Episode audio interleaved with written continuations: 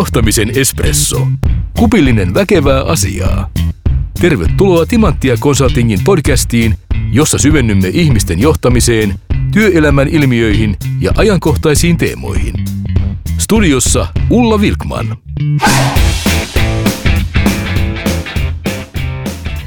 Tämän jakson tavoitteena on ymmärtää, mihin on kiinnitettävä rekrytoinneissa huomiota, jos palkataan henkilöä esimerkiksi vetämään monipaikkaista tiimiä. Tai toisaalta, jos me ollaan palkkaamassa jäsentä tämmöiseen tiimiin. Ja annetaan myöskin vinkkejä rekrytointiprosessin suunnitteluun. Aiheesta kanssani keskustelemassa tänään on Timanttia Consultingin perustajakollegani, työ- ja organisaatiopsykologi Kirsi Laine. Tervetuloa Kirsi. Kiitos. Ja ennen kuin mennään aiheeseen, niin pieni kaupallinen tiedote. Timanttia Consultinghan siis valmentaa henkilöstöammattilaisille ja esihenkilöille rekrytointiosaamista sekä haastattelukäytäntöjä.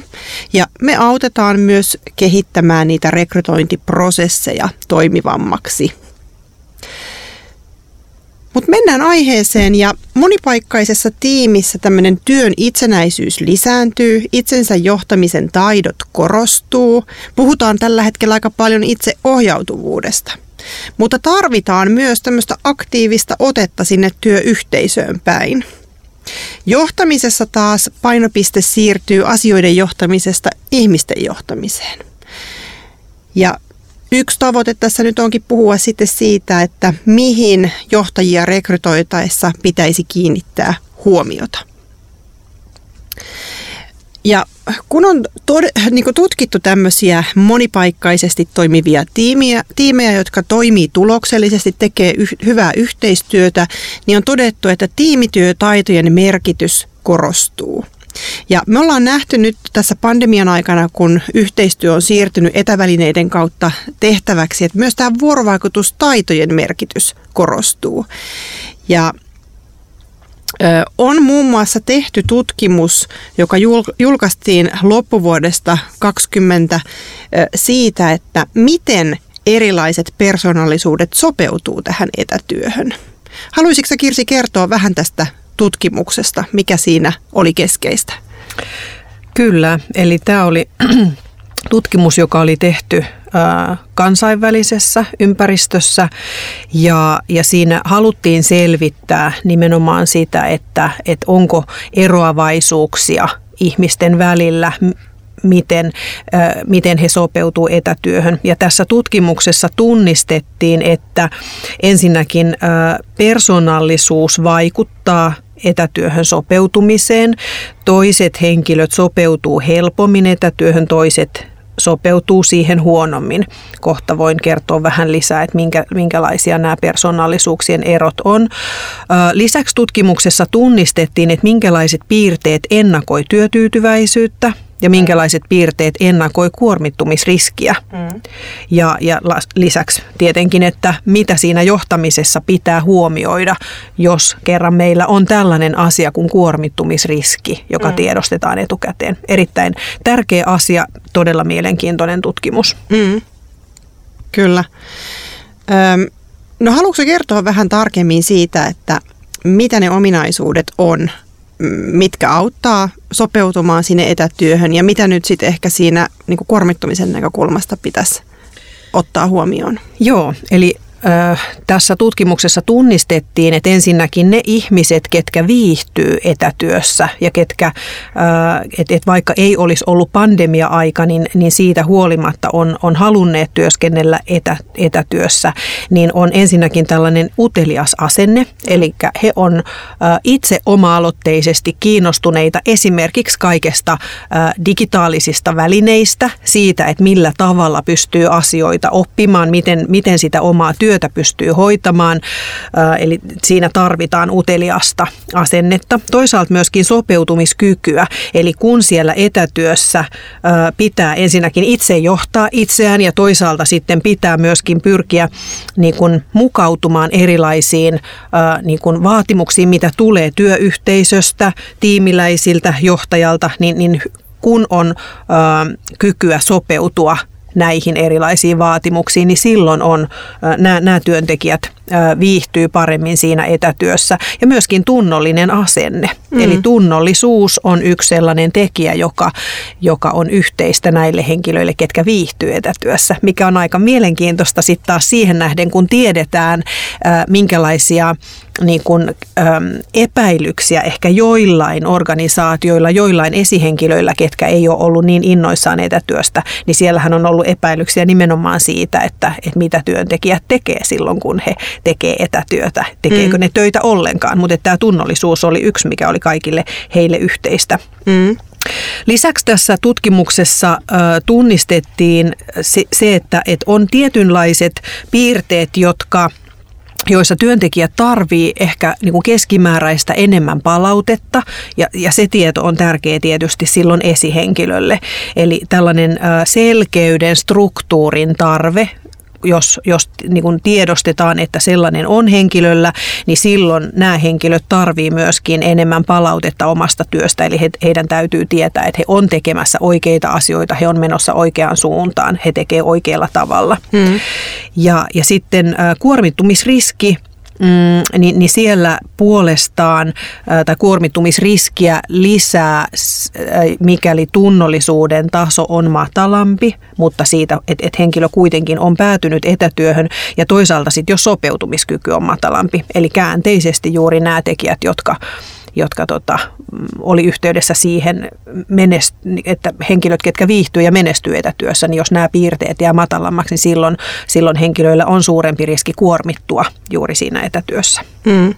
No miten tätä tietoa voi hyödyntää nyt sitten työn organisoinnissa ja, ja siinä johtamis, johtamistyössä? Mm, no ensinnäkin on tärkeää tiedostaa, että et onko näitä, tai että millä tasolla nämä piirteet on. Ja jos tiedostetaan ja, ja niin kun, tunnistetaan rekrytoi, tai niin kun työntekijästä, tai jos ollaan rekrytoimassa uutta työntekijää, niin tunnistetaan se, että henkilöllä on tarve selkeydelle, niin silloin hänen, hänen johtamisessaan täytyy niin kun, mm, rakentaa se työn struktuuri ja, ja tavoitteet, askelmerkit ää, selkeäksi niin, että henkilön ei itse tarvitse käyttää energiaa siihen, että tekeekö hän oikeita asioita. Hmm. Ja toisaalta sitten taas, jos meillä on sellainen ää, työntekijä, joka on itse ohjautuva ja jolla, jolla itsellään on se kyky muodostaa, rakentaa se oma työ, niin silloin esihenkilön ei tarvitse siihen käyttää aikaa. Hmm. Eli pitääkö esihenkilön nyt sitten luokitella ihmiset jollain persoonallisuustestillä, että sä sovit etätyöhön, sä et tai että, että saat tehdä etätyötä, mutta katsotaan nämä asiat kuntoon? No itse asiassa mm, tässä ei ole kyse siitä, että joku henkilö ei, ei voisi tehdä etätyötä. Eli luokittelusta ei ole kyse, mutta sen sijaan on kyse siitä, että, että meidän täytyy tuntea meidän työntekijät mm. ja, ja se, että minkälainen työskentelytyyli vuorovaikutustapa heille sopii ja, ja missä he pääsee ää, niin kuin kukoistamaan. Eli tämä on oikeastaan ihan sitä niin kuin perusjohtamista, jota tarvitaan myöskin lähitiimissä. Että johtajan esihenkilön pitää tuntea alaisensa, jotta hän osaa johtaa heitä oikealla tavalla. Mm. Ja, ja et, et sen takia minusta nämä on niin kuin itsestään selviä asioita, jotka täytyy tiedostaa. Voidaanko persoonallisuustestiä siinä hyödyntää? Kyllä ja kannattaa hyödyntää, koska siitä saadaan silloin kättä pidempää apuvälinettä siihen, että tälle henkilölle lähdetään rakentamaan tällaista mm. niin kuin johtamis, johtamistapaa tai että et miten, miten hän, hänen työnsä strukturoidaan ja rakennetaan. Et silloin ei tarvitse lähteä niin kuin arvailemaan ja testailemaan ja kokeilemaan, että mikä toimii ja mikä ei toimi. Mm. Koska kyllähän ilman, ilman sitä tietoa, niin miten se esihenkilö voisi tietää, että mitä, minkälaista johtamista se henkilö tarvitsee, eikä ihmiset aina näitä osaa sanottaa, että vaikka mä mm. kysyisin sulta, että Kirsi, minkälaista johtamista sä haluat ja toivot. Joo niin että sä välttämättä osaisi pukea tätä sanoiksi. Näin on, näin on.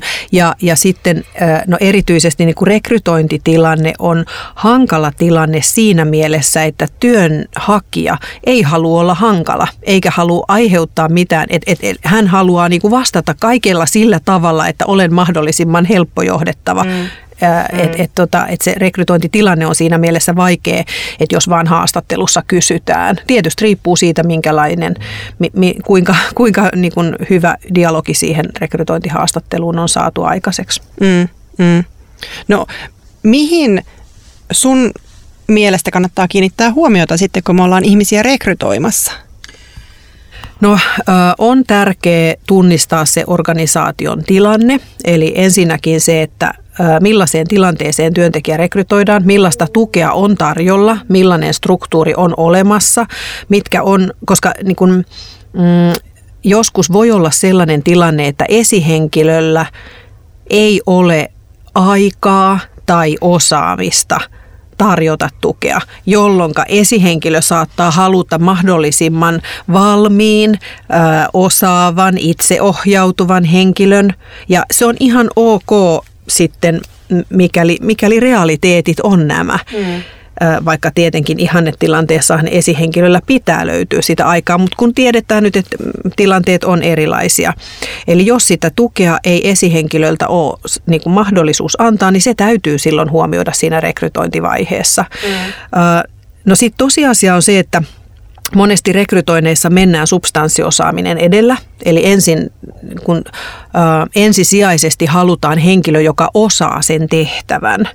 Ja, ja silloin meidän on ö, niin kuin tärkeä sen substanssiosaamisen lisäksi pyrkii huomioimaan myöskin, että minkälaisia on ne yksilölliset persoonallisuuserot jotta sitten äh, niin kuin voidaan tunnistaa se, että miten henkilö pystyy pärjäämään etätyössä. Et esimerkiksi siellä henkilön substanssiosaaminen voi olla juuri sillä tasolla, mitä halutaan ja tarvitaan, mutta sitten tunnistetaan, että siellä on olemassa kuormittumisriski näiden persoonallisuuden mm. äh, piirteiden ja niiden, niiden tekijöiden kautta, niin silloin täytyy esihenkilön rehellisesti miettiä sitä, että et niin kuin pyr, pystyykö hän siinä omassa johtamisessaan tukemaan tätä henkilöä, antamaan sitä riittävää itse asiassa lähijohtamista mm. henkilölle, jos siellä tällainen kuormitumisriski on tunnistettavissa. Mm.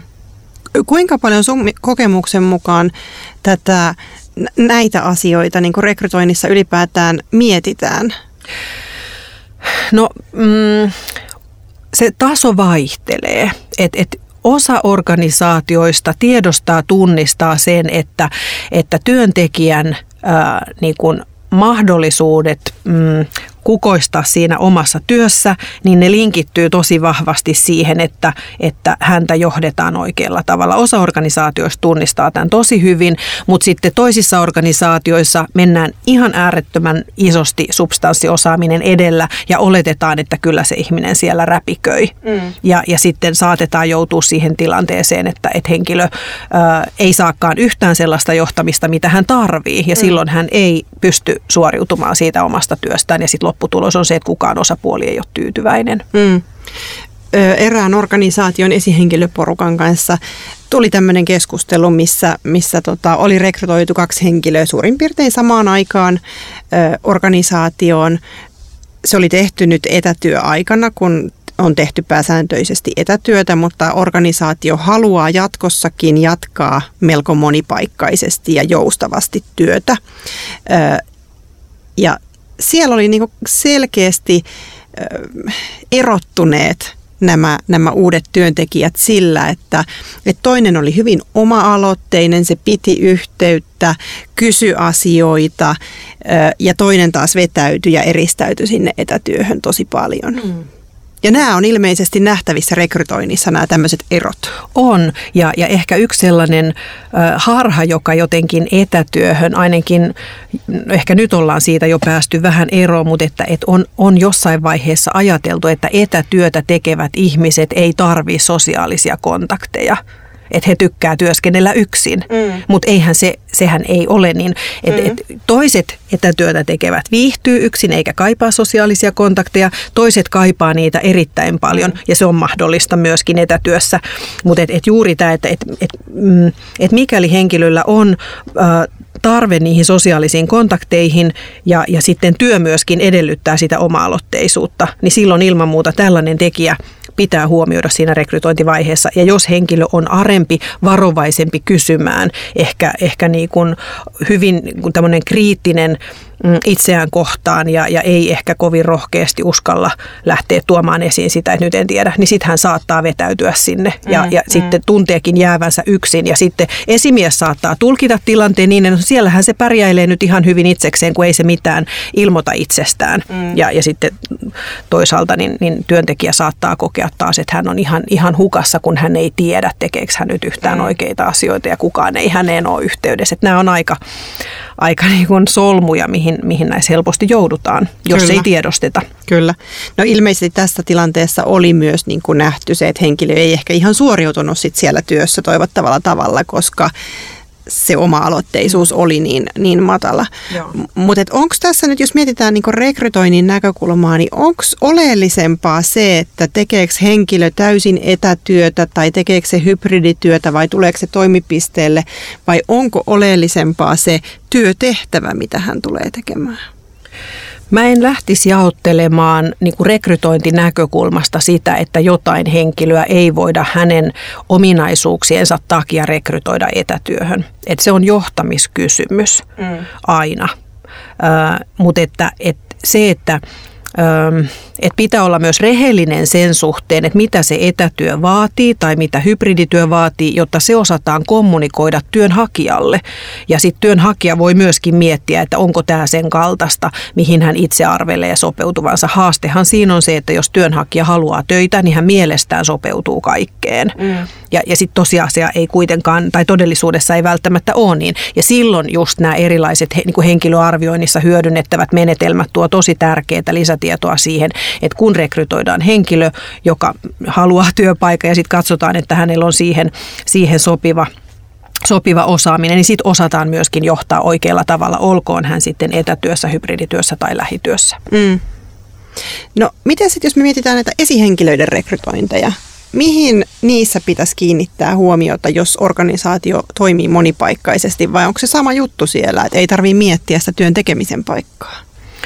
Mm, on hyvä kiinnittää huomiota siihen niin kuin tiimin ää, osaamisen tasoon, tiimin, tiimin ää, niin kuin tuen ja ohjauksen tarpeeseen ja, ja siihen, että, että mikä on tämän esihenkilön oma kyky siihen ihmisten johtamiseen. Nämähän on kaikki sellaisia, mitkä on myös tekijöitä, joita voidaan kehittää, mutta jos, jos on tiimi, joka tarvii mm, paljon tukea ja, ja niin kun, että toimitaan vaikka etätyössä tai monipaikkaisesti – ja esihenkilön on kyettävä olemaan tukena tälle tiimille, niin silloin nämä vuorovaikutuksellisten tekijöiden selvittäminen rekrytointitilanteessa on äärimmäisen tärkeää, jotta ei käy niin, että sit esihenkilö vetäytyy sinne omaan kammionsa ja olettaa, että kyllä se tiimi pärjää. Mm. Eli ti, koska tiime, tiimeissä tai työyhteisöissä on niin valtavan erilaisia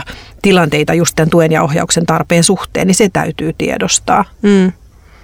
Millaisia asioita sen vuorovaikutuksen näkökulmasta pitäisi tarkastella?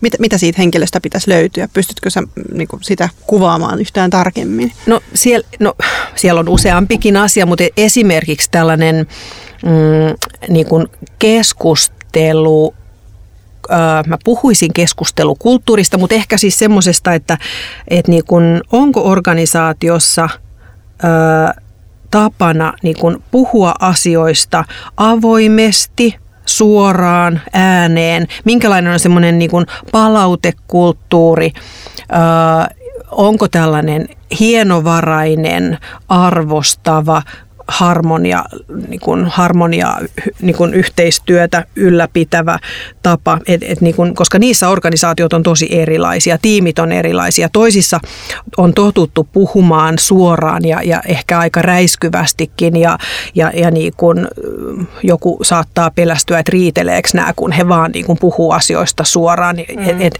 et sit jos esihenkilön kommunikointitapa on tosi erilainen, niin, niin hänen voi olla vaikea sit päästä sille, sille samalle ää, niin kuin kommunikointilinjalle tämän, tämän tiimin kanssa. Mm, mm. No onko nämä niin kuin missä määrin sellaisia ominaisuuksia, jotka henkilöstä pitäisi löytyä ja missä määrin ne on opittavissa?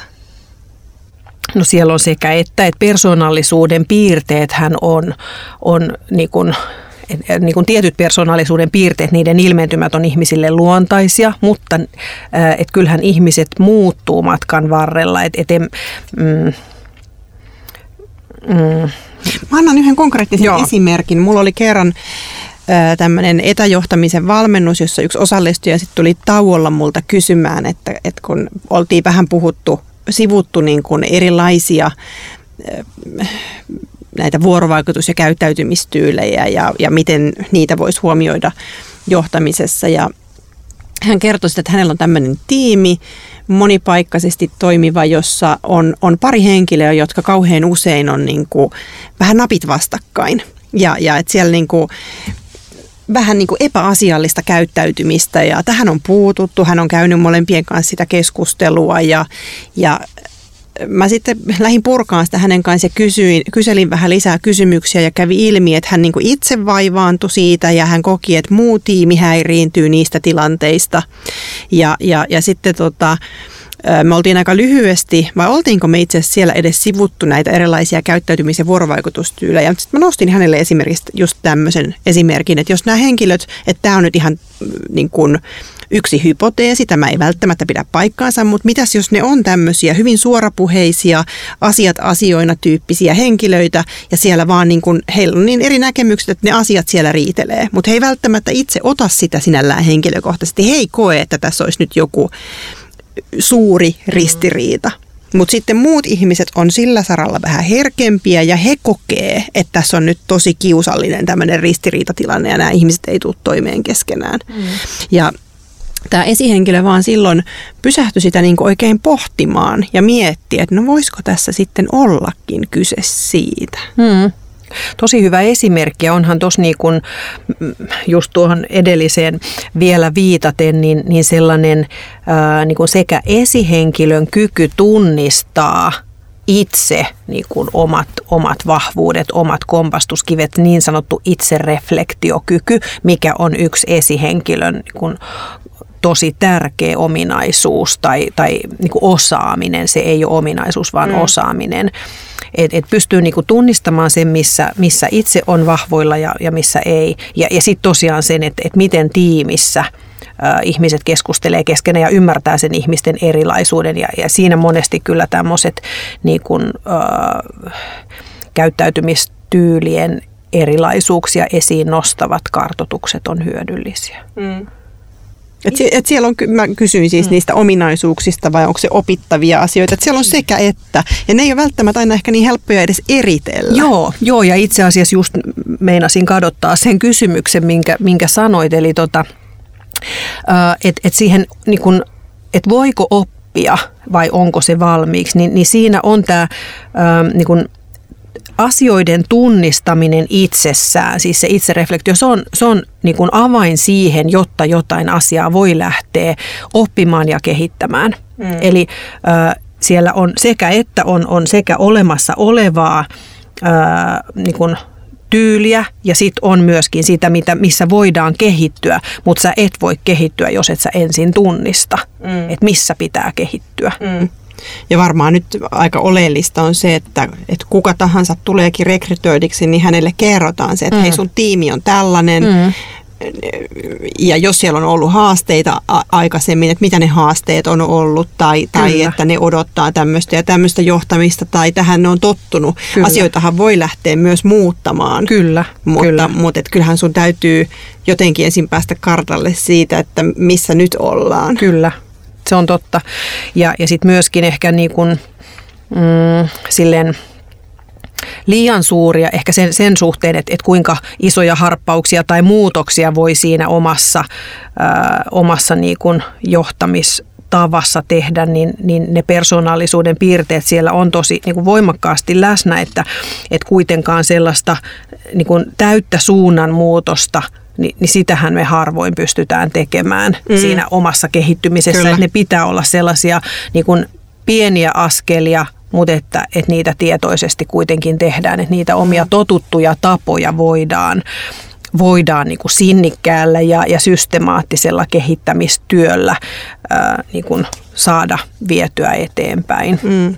Niin ja mä uskon, että aika mm. pitkälle päästään jo sillä, että ylipäätään itse tiedostaa. Niin, kyllä. Että et nämä on, on tämmöisiä asioita, jotka ei toimi tässä tilanteessa kovin hyvin mm. ja, ja, ja vaikeahan niistä on pois oppia. Mm. Mutta se, että mä mm. tiedostan ja ehkä osaan pikkusen varoa niitä, niin se voi olla jo iso voitto. Kyllä, kyllä. Tota, Onko sitten rekrytointiprosessissa jotain, mitä pitäisi huomioida, kun toimitaan monipaikkaisesti? Ö, on tärkeää tunnistaa se, että et, et mitä, mitä se monipaikkaisuus nyt tässä tässä käytännössä tarkoittaa, millainen rooli on kyseessä, johon rekrytoidaan, että onko tiimi uusi, onko se rooli uusi, onko se rooli jotenkin hajanainen, onko se vakiintunut? Mm, ja, ja sitten myöskin, että millaista johtamista tässä, tässä tiimissä tarvitaan. Eli kyllä me jotenkin niin tullaan koko ajan siihen, että tehtävä ja työpaikka – niiden vaatimukset ja tavoitteet ja, ja sitten työntekijä, jota ollaan rekrytoimassa, niin minkälaiset toimintatavat ja, ja niin kuin osaamiset siellä on, että onko ne yhteensopivia. Mm.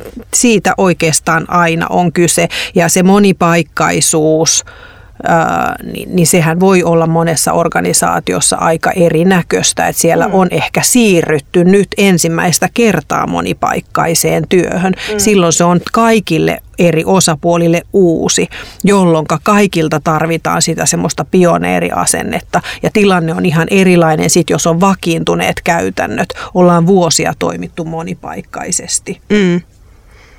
Tämä on itse asiassa ihan mielenkiintoinen kysymys, kun tuli mieleen just yksi organisaatio, minkä, mistä oltiin yhteydessä ja siellä mietitään hybridityön pelisääntöjä juuri nyt ja, ja, ja, ja sitten kun on niitä niitä porukoita, jotka on aikaisemmin tehnyt lähityötä, no nyt on tehty täys etätyötä ja nyt mietitään sitten, että kuinka paljon tullaan toimistolle jatkossa mm. ja paljonko niitä etätöitä saa tehdä. Ja sitten mm. samaan aikaan samassa organisaatiossa on tiimejä, ja tämä henkilö itse asiassa, joka muuhun oli yhteydessä, niin on itse esihenkilö tiimissä, jonka tiimin jäsenet on ympäri Suomea. Mm. Niin hän sanoi, että hänelle on ihan sama, että tekeekö ne työnsä etänä vai toimipisteellä, kun ei hän kuitenkaan näe heitä. Mm, mm, niin onhan nämä ihan hirveän erilaiset johtamisen tilanteet. Ja itse asiassa tässä voi, tulla, tässä voi olla enemmän merkitystä, korjaa jos mun ajattelu on väärässä, mutta tässä voi olla itse asiassa enemmän merkitystä sillä, että mikä on se henkilön historia, miten, miten hän on tottunut johtamaan hmm. ö, enemmän kuin niillä ominaisuuksilla. Vai onko mä ihan hmm. hakoteilla? Mm, mä en ehkä ihan suoraan vetäisi sitä niin, että se henkilön historia jotenkin määrittää sitä liikaa. Ehkä niin kuin ihmiset aika usein he hakeutuu sellas, sellaisiin työpaikkoihin, jossa he pystyy, pystyy niin kuin hyödyntämään niitä omia osaamisia ja toimintatapoja. Sitten jos niitä ei pääse hyödyntämään, niin sitten vaihdetaan työpaikkaa. Nyt mm. jos niin kuin, niin kuin se voi olla yksi syy työpaikan vaihtamiselle en, en mä ihan sitä nyt kyllä noin allekirjoittaisi. Mm. Et jos tulee jos tulisi tämmöisestä tilanteesta, että on, on tottunut niin kuin johtaa, että on, on tottunut kokoamaan joukot toimistolle ja nyt pitäisikin niin. mennä johtaa tiimiä, joka on levällään ympäri Suomea tai Pohjoismaita, niin kyllä se henkilö siihen sopeutuu. Kyllä, mikäli siellä ei ole niin kuin sellaista henkilön omassa asenteessa mm. sitä, sitä estettä että... Mm. Et, Pystyykö näitä asenteita mittaamaan rekrytoinnissa jollain? Öö, no asennemittari, persoonallisuustesti ei ole asennemittari, mm. mutta toisaalta sitten taas, että et kun siihen niin kuin henkilöarvioinnin menetelmiin aina liitetään haastattelu ja siellä käydään kuitenkin läpi niin kuin myöskin asenteita, mm. niin, niin kyllähän silloin ilman muuta ne siinä tulee mm. läpikäytyä, vaikka se ei niin kuin systemaattinen kysely mm. olisikaan. Et kyllä sieltä viitteitä saa. Niin, Joo. niin. No jos nyt mietitään rekrytointia etätiimiin, niin minkälaisen yhteenvedon tekisit tästä? Mitä on nyt tärkeää rekrytoinnista vastaavien muistaa? No ensimmäiseksi on tärkeää ymmärtää tämä, että etätiimi, monipaikkainen tiimi, hybridityö, niin kaikessa tässä niin kun työntekijän ää, niin kun työhyvinvointi ja sen tiimin, tiimin tällainen henkinen hyvinvointi, niin ne on ensinnäkin kilpailutekijä, kilpailuvaltti organisaatiolle. Eli menestyvät organisaatiot kiinnittää huomiota näihin asioihin, että et, et ihmiset, ihmiset saa siellä heille sopivaa johtamista ja heille sopivan roolin, mutta että, että rekrytoinnissa on tärkeää lähteä liikkeelle siitä, että mikä on se meidän nykytila ja mikä on se haluttu tila. Mm. Ja, ja tunnistetaan, että minkälaisia vaatimuksia tämä monipaikkaisuus tuo juuri tässä kyseisessä organisaatiossa ja tämän kyseisen työtehtävän hoitamisessa tunnistetaan myöskin sitten ne mahdolliset osaamisvajeet, mitä siellä on, ja, ja tunnistetaan esimerkiksi johtamisen tai, tai sitten sen infran vajeet, jotka sen työntekijän täytyy tavallaan sietää. Mm. Eli semmoinen rekrytoinnissa lähdetään liikkeelle asioiden analysoinnista, nykytila-analysointi ja, ja haluttu tavoitetila. Ja, ja sitten lähdetään rakentamaan, että no minkälaisilla ä, profiileilla sitten ä, siihen tavoitetilaan päästään. Mm. Sitten toinen asia, jonka mä haluaisin myöskin nostaa esiin, on se, että, että on tärkeää ymmärtää ja hyväksyä se tosiasia, että etätyössä osa henkilöistä on itseohjautuvampia kuin toiset toiset tarvii enemmän palautetta ja kannustusta ja, ja silloin siinä tarvitaan tätä yksilöllistä johtamista. Eli rekrytoinnissa meidän täytyy tunnistaa, minkälaista johtamista tämä henkilö nyt sitten tarvii siinä etätyössään, mutta sitten se ei saa olla ohjaamassa sitä rekrytointipäätöstä, että me valittaisi vaan niitä itseohjautuvia, vaan että tästä ei saa tulla sellainen kun eriarvoistamisen väline, vaan että, että niin kun, ö, työntekijät he, he tuo sitä omaa osaamistaan organisaation ja he ansaitsee sitten heille, heille sopivan johtamisen. Mm. Ja, ja tuota, no siinäpä oikeastaan ne, ne kulmakivet, jotka... Mm. Eli lähdetään tunnistamaan, mihin tilanteeseen me rekrytoidaan ja mitä me tarvitaan ja, ja hyväksytään se, että ihmiset on erilaisia ja ne tulee niiden omien vahvuuksien ja omien kehittämiskohteiden kanssa ja, ja, ja sitten järjestetään se johtaminen ja työ ja muut asiat tukemaan sitä, että kun se on kuitenkin se rekrytointi on monen asian summa, se ei ole pelkästään niitä henkilön ominaisuuksia, mm. vaan siellä on myös ne osaamiset kyllä. Ja, ja mahdollisesti muitakin tekijöitä. Kyllä, kyllä. Hyvä. Tästä, tästä toivottavasti tuli ajatuksia rekrytointiin – ja nimenomaan tämän monipaikkaisen työn näkökulmasta. Ja näistä erilaisista persoonallisuuksista liittyen siihen etätyöhön, josta tuossa alussa puhuttiin, niin löytyy teksti tuolta meidän blogista, jonka voi sieltä käydä hakemassa vaikka hakkusanoilla etätyö ja erilaiset persoonallisuudet. Tervetuloa keskustelemaan aiheesta myöskin sosiaaliseen mediaan. Löydät meidät muun muassa LinkedInistä. Siellä on Timanttia Consultingin sivu, jossa me jaetaan paljon hyödyllistä materiaalia ja näistä aiheista voidaan myöskin keskustella. Kuulemisiin.